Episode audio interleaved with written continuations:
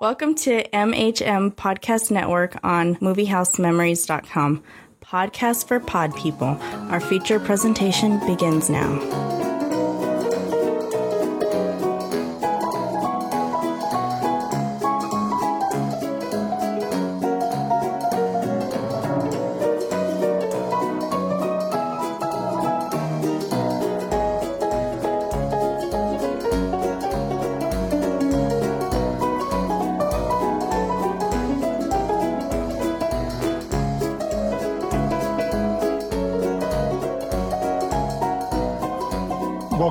To the golden age of the silver screen on the MHM Podcast Network, where each episode we review a film from the 1930s or 40s. I'm Chris. I'm Lori. And I'm Patrick. And for this special episode, Lori has a new pair of headphones. Yay, Lori. Thank you. And for this special occasion, we've got us another Who Done It, and that's 1941's Shadow of the Thin Man, starring William Powell. Myrna Loy, Barry Nelson, and Asta. And this time, Asta isn't getting mauled by Baby. So he's got that going for him. I've got today's relatively spoiler free summary, abbreviated. The Fourth Thin Man film begins with Nick and Nora Charles in San Francisco, California, on the receiving end of a slow speed police escort to the local racetrack after a motorcycle cop pulls Nick over for speeding. By the time they arrive, the place is crawling with cops after someone found a jockey dead in the shower stall from a gunshot wound. Foul play is suspected because the jockey refused to cooperate with two racketeers, Fred Macy and Link Stevens, who are suspected of fixing races and taking illegal bets. Police Lieutenant Abrams is in charge of the investigation and he tries to get Nick to help him with the case, but as always, Nick claims he's retired retired with many beverages in his hand. Par for the course for a Thin Man film, we've got us an intrepid, intrepid reporter, this time named Paul Clark. He's there and he gets into a scuffle with another reporter named Whitey Barrow as he questions jockeys. Paul's working with Major Jason I. Scully, a deputy director of the Racing Commission, who is investigating Macy and Stevens for criminal activity. They'd like Nick to join the case, but he turns them down because why, Lori? Because he's retired. Paul's fiancee, Molly, is Stevens' secretary, and he takes her keys so that he may search Stevens' office that night. He finds a black notebook that Stevens keeps under lock and key, which has a record of all the bets, names, and dirty deeds of the racketeers that he's involved with. Whitey, who is on Stevenson's payroll, and in desperate need for eight grand, arrives with the gun in his hand. He tries to steal the book so he can get more money out of Stevens. The two men scuffle, and Paul knocks Whitey unconscious.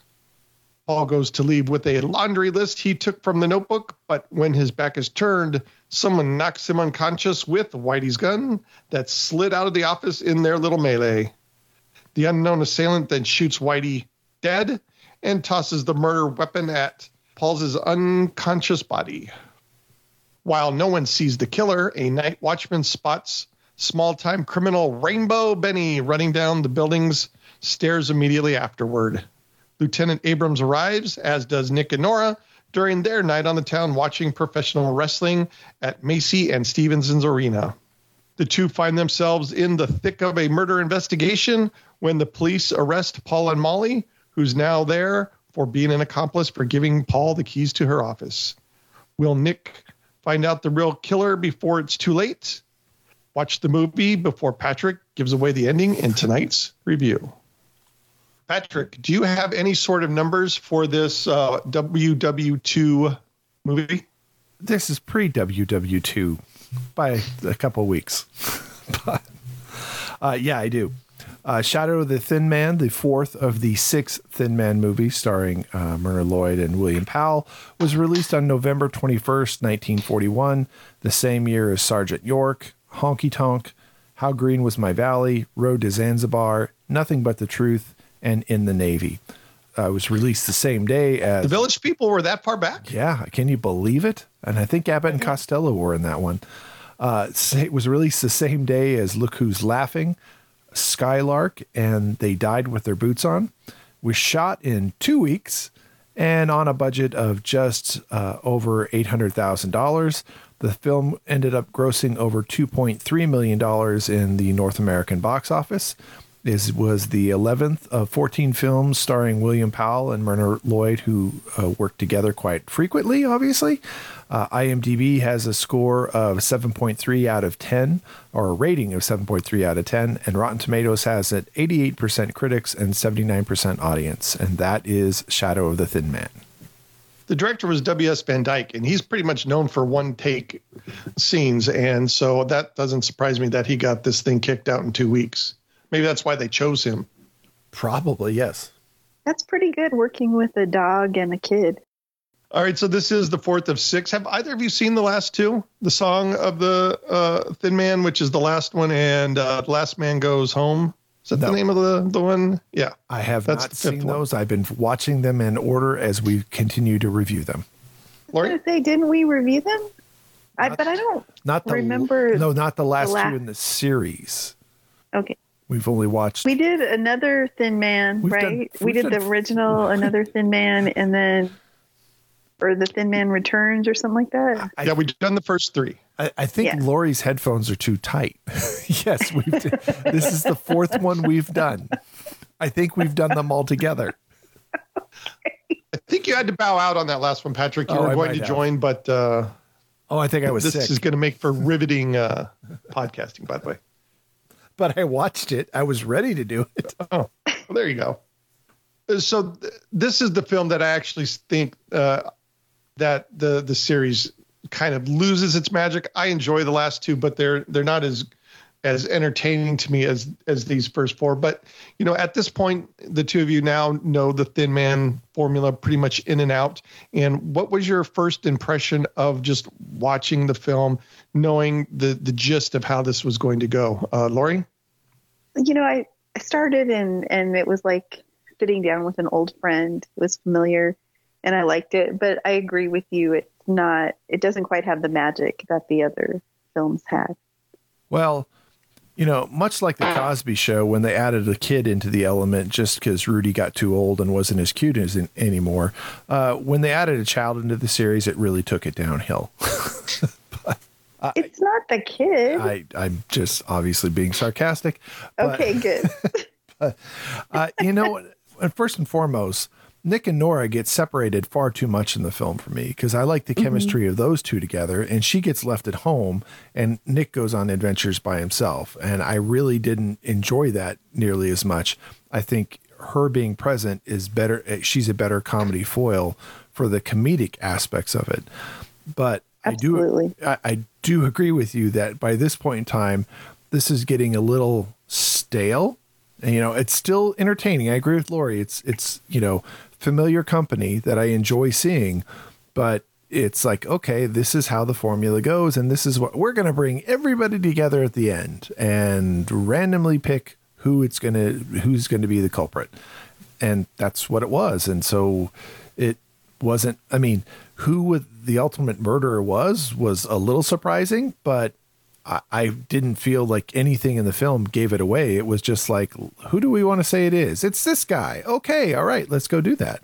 Now that being said, it had Donna Reed in it, and I like Donna Reed, and it was nice to see her doing something other than, you know, It's a Wonderful Life. But that's it. it is the same formula. It's just stick them in a situation and let them go. But for me, a lot of the gags still work. I think the what's missing is, if I remember correctly, this is the first of the Thin Men film that Dashiell Hammett is not involved with in any way, shape, or form. And I think that's where the magic kind of goes because he's got a very unique style to him. And maybe that's why he kind of left because I, I think he's not exactly the easiest person to work with. But to me, it, it's his humor and style that I think is missing. Even though I think William Powell embodies his his thin man persona in many ways that Dashiell wanted. Not quite as tall and burly and Greek like as what Dashiell wanted, but he, he's got it down pretty well at this point. I, I agree with what you said, Chris, and I also agree with what Patrick said. I think there just wasn't enough of Nick and Nora. Although I did find the scenes with Nick and Nick Jr. charming. I liked them together, but they they needed more Nick and Nora. And what? I, I I didn't care for the kid. I did. I mean, I, where the film ended, the last the the, the last film ended. Obviously, they were going to have a child, but I didn't leave him with a babysitter and go and do your adventures, and I would have been I would have been more happy. No, that was cute. And Asta, I like Asta too. Nick and Asta's a pretty good team. Yeah, I liked Asta getting off the merry-go-round. That was funny. Did you like the merry-go-round scene, Lori? I, was. I did. Uh, I think these kids were a little. Well, I guess it's fitting for 1941, but they were a little too over the top. Just the whole setup for that for me. Yeah, but that's what it feels like when you're in the middle of a group of kids like that. Come on, Daddy, beat him up for me. so Nick and Nora, they start out. They go to a wrestling match, which is, uh, which is always uh, a funny sort of get up. It's the uh, she's high class girl. She wants to go to what would be a low class event of wrestling, and uh, wacky antics ensue. That uh, she's just basically casually talking to the wrestlers as they perform, but that's one of the few that we get Nick and Nora together, and that scene, for the most part, works for me. Patrick, you like it? Yeah, I mean that scene wasn't bad. I I generally did enjoy that scene. You know, as I said, anytime Nick and Nora are together, I think the film's clicking. It's when Nick is away from Nora, either with you know reporters or detectives. I think it's it becomes far less interesting. So then, what did you think of the inspector why did I just blank on his name? What did you think of Lieutenant Abrams in this? They always have the cops in these films as kind of the uh, the gruff but incompetent, willing to break the rules sort of guys. Maybe that's the way it was in the 40s. I don't know for cops, but uh, he was a he wasn't anything special in this in this particular movie that I thought. No, I, I agree with you. He's nothing exceptional in this film. I did I I kind of blew him off. I mean, he played by Sam Levene, and uh, he and he was he was there. You know, that's about as much as I could say about him is that he filled the role, but he's not supposed to upstage, you know, William Powell or Myrna Loy. And and he fills that role very well, is that he's easily forgettable. But for his name, I probably wouldn't even remember him because I know there's a Sam Levine who acts now, and that's why I went, "Hey, is that this? Are they related?" And I don't believe they are. I completely agree. He carried the role, but there was nothing spectacular about it, and not very memorable. And with my memory, I'll probably forget about him soon. The one guy I did kind of like was Rainbow Benny, the uh, the guy who went running down the stairs of the the building. He he's I thought he was a pretty good ca- character actor for this one. That uh, you know he generally seemed like he was in fear of his life and a shady person all in one. No, he did have a strong presence. Yeah, I mean, he he filled that ro- role. I mean, it, there was a physical element to him that looked like, yeah, he kind of looks like a street thug. You know, someone who's possibly doing some underhanded deals, but not quite you know, like a boss, if you will. I mean, he's just a minion. And, you know, he he he looked the character part and he did well at that. Agreed. the one guy that I really did like, and he, he was a pretty good bad guy all the way through, was um, Joseph Anthony as Fred Macy. Uh, the other the other bad guy in this uh, uh, Link Stevens, played by Loring Smith, he was okay, but I thought that there was a very sinister thing about Fred Macy. Which one was he? Joseph Anthony was the black haired guy uh, who was. he, Crap. Uh, and the other guy was bald. I. I, I well, not, if you can't separate the two, I guess they didn't. Well, everybody wears hats, so like all the time. So I, I I'm not distinctly. He was the younger of the two main bad guys. Mm, okay, I mean, I he didn't he didn't stand out to me in any way. So I I can't say that I really, you know, he was he was obviously I forgot pretty much who he was. Uh, of I, I can't even remember anything his character did distinctly. Lori, do you remember him? No, I'm sorry. he didn't stand out to me either. I really want to, but I can't. So to sum up, the villains in this film are interchangeable and forgettable.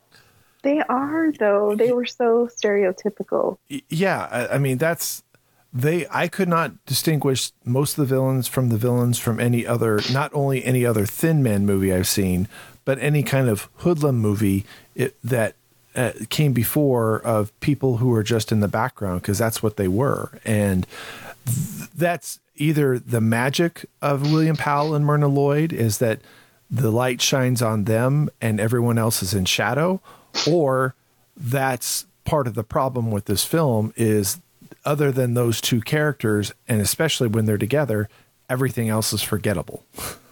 Stella Adler, Adler really stood out to me, but I don't know if it was just because I was like, that's the famous Stella Adler. So I was really interested in, in watching her. And she definitely had a distinct speech pattern that was interesting. That I was like, that's the famous acting coach. So that was interesting. And then, of course, Donna Reed just shines in anything she does. Lori, did you catch uh, Ava Gardner in this one? I Briefly. didn't. I read that, but I totally missed her. Yeah. Did you? Only because I've seen this a couple times and had already uh, read the trivia on this. But the first time I watched it, I did not notice her. But it's a very young uh, appearance of her, so it's easy to miss. Does it look like her? Yeah, more or less. I mean, uh, I had to be told she was in the film though for me to recognize her. If that makes sense. Yeah, yeah, because I didn't. nope, I missed her too. I mean, I read that doing the research after the fact, but I did not catch her when she was on screen. So to ask the important questions about this film, Lori, what's the deal with the sea bass? There is no sea bass. It's like the Matrix and the spoon. There is no spoon. And I really was pulling for Nick to uh, to not order the sea bass in that scene, but he caved. And Asta was in the restaurant, just roaming around as a dog. He's Asta. Well, yeah. He's a service dog of sorts. And I think that restaurant had a dirt floor. Did you guys catch that? No. It, it I kind of looked it looked that way. I don't know if I've seen this film too many times that I'm paying attention to the floor of a restaurant, but I swear after watching this a couple times that that I don't know is that a thing in the 40s a dirt floor restaurant in San Francisco? I don't know. Like it literally looked like dirt. It wasn't just a painted floor or a concrete floor. Right. It, it looked like they were really? just standing on dirt. Now I need to rewatch this. Clearly. Sure, it wasn't like sawdust. Could have been sawdust, uh, but it didn't look like like a cement floor or a, because I assumed that was a nicer esque restaurant. Maybe it went with the sea bass theme in the film. I don't know. Now, one of the things that um, is very relevant in these 30s and 40s films and all the time are these intrepid reporters that are just over the top. And some films they work, some films they just annoy the heck out of me. And this one, it was okay. They they started off way too strong in the jockeys uh, locker room where they found the first first one dead. But do you do either of you notice the reporters in these older films, and do they get on you, or is that just me? The, well, once again, and, and I'm beating kind of a dead horse. They're stereotyp- stereotypical. They're uninteresting because I've seen that characterization in probably a dozen other films from that same era. And they don't bring anything to it and they get pale they pale in comparison to the characters that are interesting which is the primary two leads. I agree. And again it's characters that we're so familiar with that they don't even need to to say anything. Just seeing them in the big cameras and the i don't know. It, it's just didn't stand out to me it's just something again familiar and a lot of these films will have the female reporter with sexual tension with the uh, the lead cop, the lieutenant or whoever it is in the film. Um, they, they they do start to blur together because some are just the uh, the cocky guy reporter too. Uh, but I think I've seen too many Charlie Chan and Mr. Wong films as as well to mix in with this. Very. Do you guys have any talking points, by the way? No, and and that and that's one of my frustrating things about it is that I've I've generally enjoyed the Thin Man, and I still enjoyed this film, uh, but I don't have much to say about it because it's so similar as far as a formula to the other ones, and I wish I could say I it made more of an impression on me. I I liked it. I liked it better than most other films from the same era, but at the end of the day, I've said what I needed to say about these characters in three, you know, well, I guess apparently I missed one of them, but at least in two separate podcasts before. And mm-hmm. as much as I know I'm going to see, you know, movies five and six, just because I like to see these characters, I don't know what else I can say about this s- standard formula because it's been done to death. Well, we can't say that because we haven't seen the others yet. Maybe they're they spice it up. I don't think so. Well, to to spell it, the last two for me are probably the weakest of them. Although I will say that I have a special fondness for the fifth one where he goes home, and but that's just more my personal opinion, and I think I'm in the minority on that one. What's that one called? The, the Thin Man goes home, Oh, where, where his dad's a doctor and is uh, is disappointed that uh, his son became a detective instead of a doctor as well. is Lots of tension. is Myrna Loy in it? Yeah, Oh, good. I now I'm excited to see that. Yeah, it's the two of them. She actually is involved with buying paintings, and she's. I think there's a little bit more of the two of them in the, the next one. All right, so every Thin Man ends in a big get together with all the suspects in the room, and Nick just talks until somebody screws up. In the the first four films that you've seen of these, uh, Lori, how did his little spiel at this one go? And were you actually surprised at this one versus the any of the others? I had kind of given up on guessing who it was because it just it just didn't make That sense. could be intentional on their part at some point. Yeah. Yeah. So, I mean, I, I liked it. That's always a highlight of the film, but it wasn't, I think, I, again, I'm kind of used to it. So it didn't, it, it was good, but it, it wasn't spectacular. Patrick. Eh. So- uh, I, I, I, I feel like I'm repeating myself. The the strength is the two leads. The the weakness is everybody around them, and this the story is something traditional. Um, I, the, the fact that you're telling me that the next film's slightly different, I'm more excited for the next film than I was walking out of this film. Like, eh, I will go back and watch the first two Thin Man movies again, uh, but three and four at this point in time are ones I'm probably going to pass. One and two are the best of the series, hands down. So that that doesn't surprise me. But uh, out of all the films, I would watch one, three, and five personally. But I don't know if you will like number five as much as I do. We shall see. We shall see. All right, you want to go around the table? I we don't really have a whole lot to say about this one. No, unfortunately, we don't, and that's I- I, I think is horribly, horribly tragic. We right, don't have a, a a s- lot to say, but we still liked it. That's what's Yeah, strange about it. yeah, I mean, it's it's like beer and pizza. It's even when it's bad, it's still pretty good. And and I toned that joke down for you, Lori, because that's not.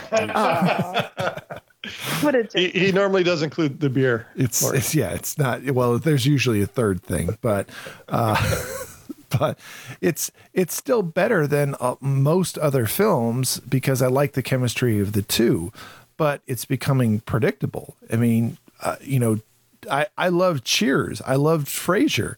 Uh, those shows became very very predictable every single week, and I knew how they were going to end, but. I still enjoyed the shows because I like the chemistry of the, the of the the primary leads, and that's what is the strength of this film. Now, that being said, if you didn't have those two actors together, then this film would have been easily forgettable, and no one would have paid any attention to it. That's true. Would have been a Charlie Chan film. to be Yeah, maybe. Yeah. All right, let's go around the table, even though Patrick shot his wad. uh, on, on a scale of one to five, do you consider this film a bad one or do you give it a high five? And out of the film, out of the Thin Man films you've seen thus far, where would you rank it out of one to four? Lori, I'll start with you. Okay, I'm going to give it hmm, a two and a half. And I'm going to rank it fourth. Of the four you've seen. Yep. Dead last.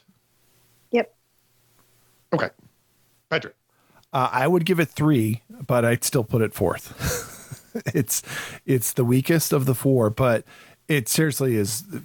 It, it goes in order that we've seen them one, two, three, four, uh, and and I'm at least hopeful that five will break up that predictable order at some point. Not really, but you're ruining it for me, Chris. At this point. Uh, anyway, uh, I actually give this three and a half stars, but I'm a sucker for the Thin Man films. Uh, you know, as Patrick kind of said, even when it's bad, it's still really good. Uh, this is not one to, that you can go in depth with and talk about a lot, but um, three and a half stars is what I give it, and I still do put it last out of the out of the four we've reviewed thus far as well. But I always give Nora ten out of ten. I was like watching her. I agree. Well, she's she's one of the greatest of all time. Yeah. William Powell's not too bad either. Yeah, but she gets sidelined for big portions of this film. And that's why it's not as good. Correct. And the last one, she kind of got sidelined a little bit as yeah. well, but they still used her better. That's true as well. Doing mom things, drinking with the kids screaming in the background. That's what moms do, right, Lori? Absolutely. Yeah. How, how can you not? And with good reason. yeah. Uh, all right. Well, that's it our, for our review of Shadow of the Thin Man. Uh, please let us know what you think of the film in the comments section. And for our listeners over on moviehousememories.com, please rate the film from one to five stars on that page as well. If you enjoyed today's review, uh, please don't forget to subscribe to our YouTube channel, the MHM Podcast Network, where we have many, many more film reviews from yesterday, today, and even beyond. Lori's doing them from the future these days. Until next time at the big show when we will review another classic from the 1930s or 40s, I'm Chris. I'm Lori. And I'm disappointed. that's what happens when you throw kids in a film. Yep. What are you going to do?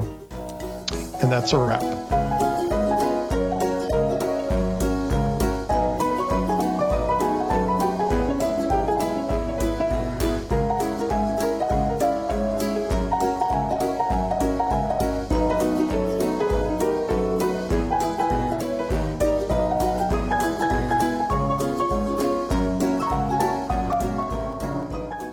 Podcast is intended for entertainment and information purposes only. The song Hyperfun is brought to you by Kevin MacLeod at incompetech.com under a Creative Commons Attribution 3.0 license. All original content of this podcast is the intellectual property of the golden age of the silver screen, the MHN Podcast Network, and Fuzzy Bunny Slippers Entertainment LLC, unless otherwise noted.